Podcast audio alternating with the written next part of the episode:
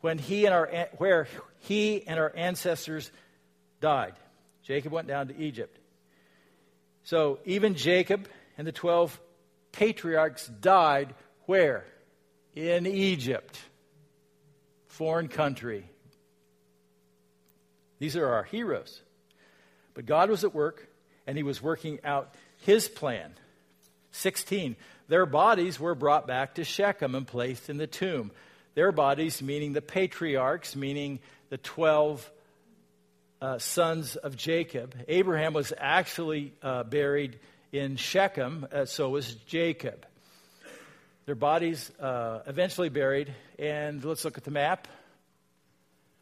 So um, they have been in the land of Goshen, that is Egypt. Ramesses is kind of the headquarters, kind of where Pharaoh hangs out. And they're going to die in Egypt, and their bodies are going to go to Hebron and Shechem. But it's going to be hundreds of years before their bodies get there. Okay? So the unfolding story of how God worked among his people. Number three, we come down to the last section, verses 17 through 38, how Moses' story fits into God's story. And we're only going to get part of it today, and we'll get part of it next week. The blessing of a promise. This is the book of Exodus. This is our focus in Exodus 1 through 20 that we did a few, weeks, few months back. Verse 17 As time drew near for God to fulfill his promise to Abraham, remember, he's, Abraham, I'm going to bless you. I'm going to make your name great. I'm going to give you descendants. They're going to multiply. You're going to be blessed. You're going to have land. And the number of our people in Egypt greatly increased. That is an understatement. The number from 70 in Genesis chapter 50, that's how many people went into Egypt to be saved from the family, famine. God took them out of the land of Israel, the promised land, and took them into Egypt, that terrible, evil land to protect them. And he gave them food there. That was God's plan. And he used Joseph to get them there. That's the story. As time drew near for God to fulfill his promise, what was, what was happening? Israel was growing like hotcakes. God was blessing their socks off literally because they grew from 70 to 2.5 million to 3 million people. They were busy in the land of Goshen. And they were, they were growing so quickly that the Egyptians began to fear them. What if, what if an, out, an enemy comes in from the outside and these Hebrews unite with them and overthrow us? And so they become fearful. Verses 18 and 19, the struggle of God's people. Then a new king, to whom Joseph meant nothing, came to power in Egypt, a new king, a new Pharaoh Time has passed. A new king who doesn't know anything about Joseph. He doesn't care about Joseph. Joseph was a Hebrew. He's not an Egyptian. Joseph's not important. Forget him. I'm the Pharaoh. I make the rules. A new king came to power in Egypt. Verse 19, he dealt treacherously with our people. Stephen saying, Our people, the Jewish people, the Hebrew people, and oppressed our ancestors by forcing them to throw their newborn babies so that they would die. The new Pharaoh was cruel. He ordered the midwives of the Hebrews to throw the male babies into the Nile River. Do you remember that in the story of Exodus? Infanticide. He, was, he wanted them to stop making babies. Verses 20 through 22, the wisdom of God in raising up a deliverer. At that time, verse 20, Moses was born. He was no ordinary child. For three months, he was cared for by his family. They didn't throw him into the Nile when he was born. They kept him three months. They didn't know what to do, but they kept him. And then what, what did they do? Verse 21 When he was placed outside, when he was placed outside, they put him in a basket that would float. The word is ark. They put him in a basket that would float in the Nile River. When he was placed outside, Pharaoh's daughter took him and brought him up as her own son. So Pharaoh's daughter discovered this baby and she adopts him and she takes him home. Verse 22 Moses was educated in all the wisdom of the Egyptians and was powerful in speech and action. So God has a plan for Moses, and God has Moses educated as the top leader in Egypt. He gets the finest education that any leader can get in Egypt during that t- time. Probably the finest education available in the world at that time. And guess what? He's not in Israel. He's in a country. God is at work outside of this geographical location. Verses 23 through 29 the problem of striving to win uh, without God's help. When Moses was 40 years old, and Stephen's going to divide Moses' life into 40 year periods, and it makes a lot of sense. First 40 years he's in, Mo- he's in uh, Egypt and he's becoming this great leader.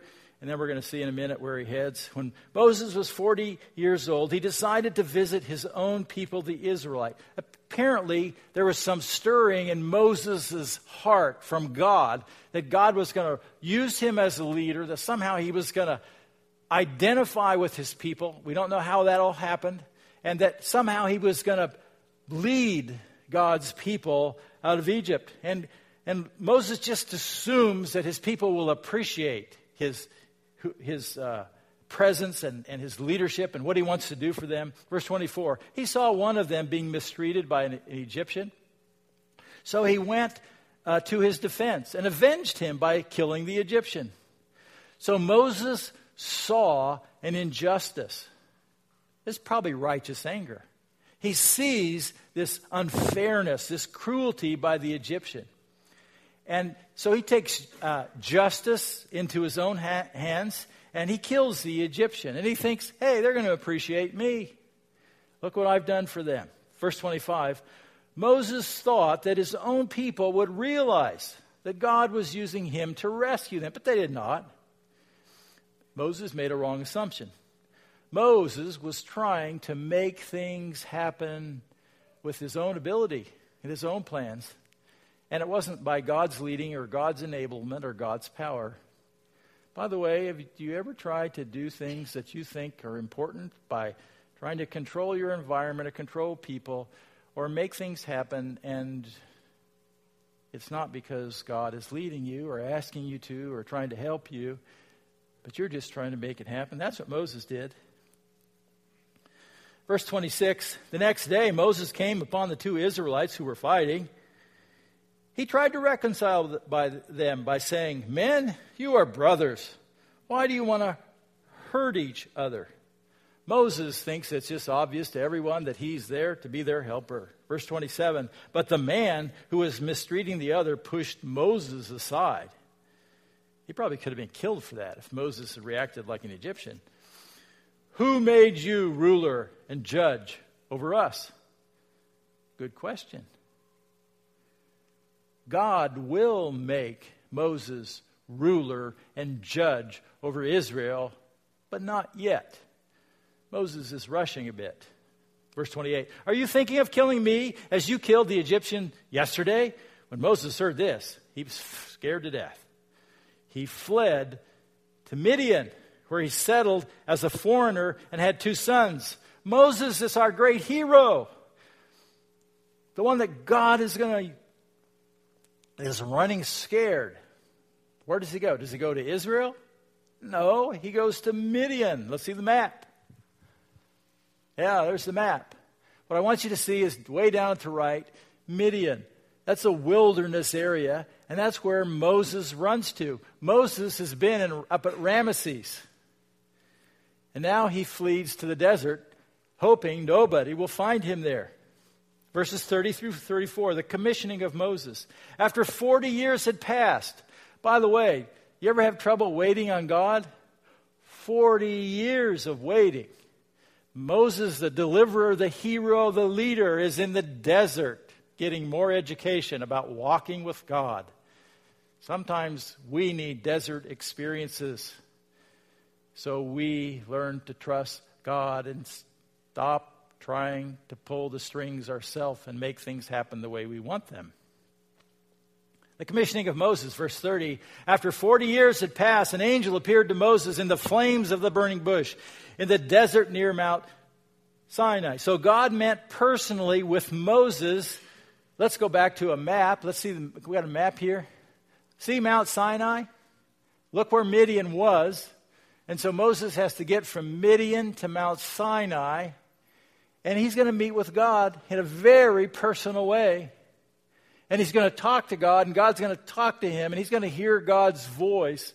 And that is not near the land of Israel or near the temple. God is at work wherever he wants. When Moses saw this, verse 31, he was amazed at the sight and he went over to get a closer look. And he heard the Lord say, I am the God of your fathers, the God of Abraham, Isaac, and Jacob. Moses trembled with fear. That's an appropriate response when God's talking to you. Moses trembled with fear and did not dare to look. Then the Lord said to him, verse 33, Take off your sandals, for the place where you're standing is holy ground. That would have been a spiritual experience. Take off your sandals, Moses. This place is holy. You are in the presence of an important person. And you are just a human. Take off your sandals. This is holy ground. This is not in Israel, it's not in Jerusalem. It's in the desert. Why is it holy? Because God is present. Anywhere God is present, the ground is holy. Is this holy ground?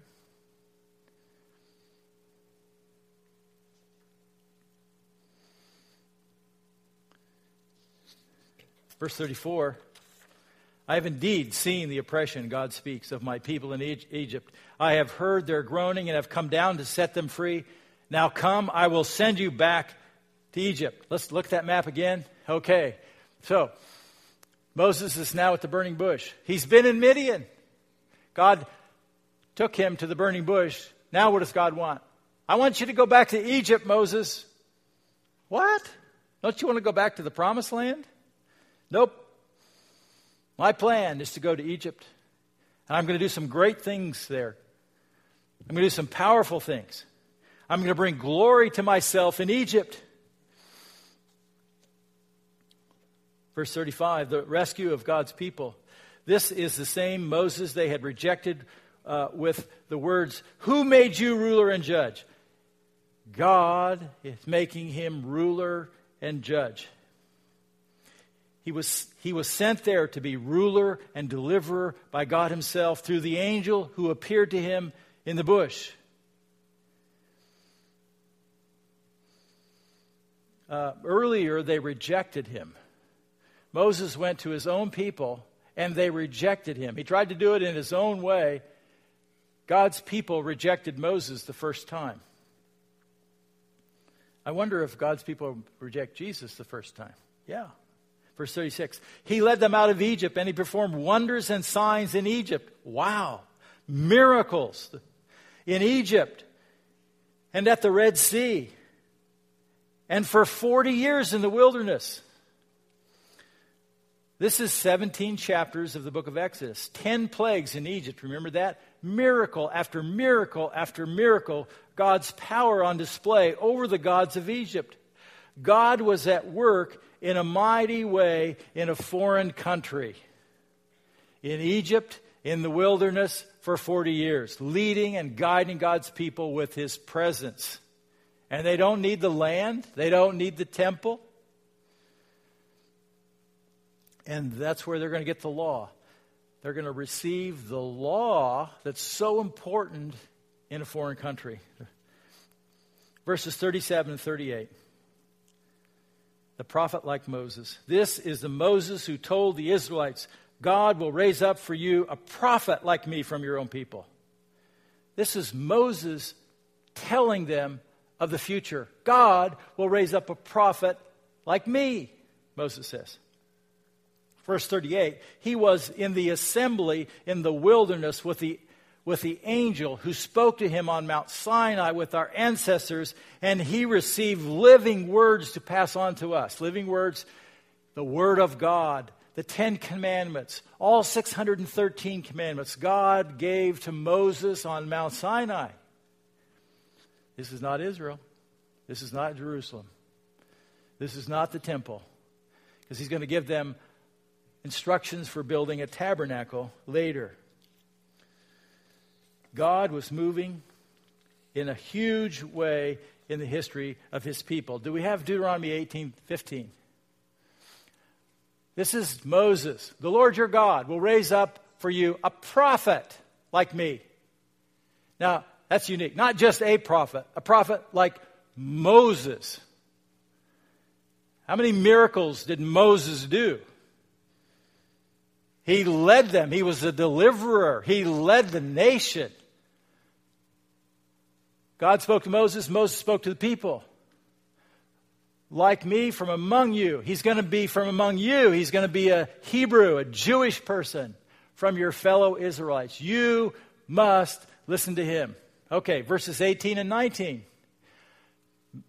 This is God speaking through Moses. God says, I will raise up for them a prophet like you, Moses, from among their fellow Israelites. I will put my words in his mouth.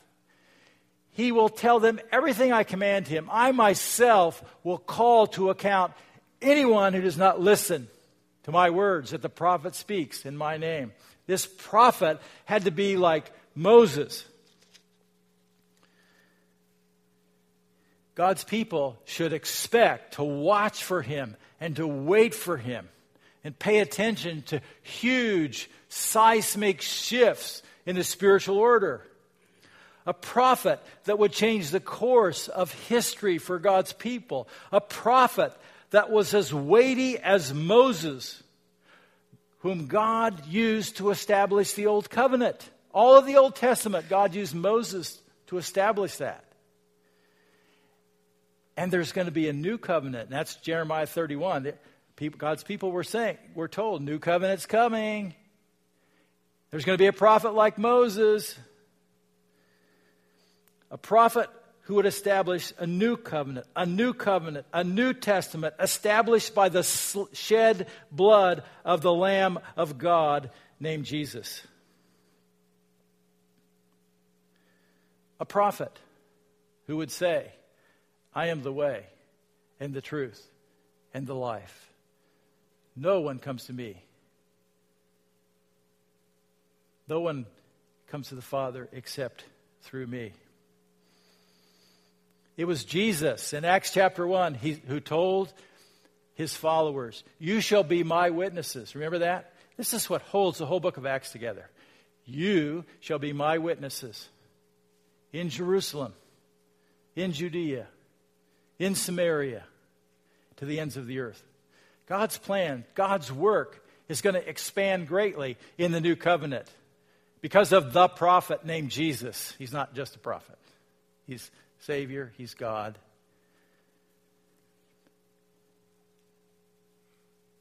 Where are they? They're in Jerusalem.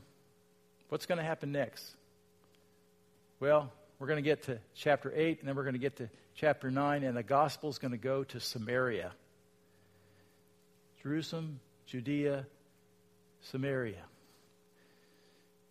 Stephen is talking about reaching the Samaritans. That's coming. They're not going to like this at all. Uh, he stirs them up to great hatred, and he's going to become a martyr for the church, and we're going to see that next week. So let's stand together and let's pray.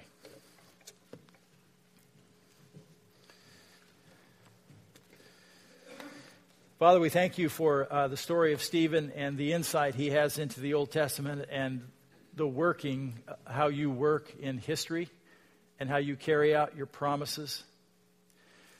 And God, um, just as we stand before you this morning, we look back and we see how easy, we, we wonder why the Old Testament, the, the, the Jewish religious leaders didn't see their Messiah, that they were distracted, that they had core values that really weren't according to truth according to your heart, and they missed what you had for them.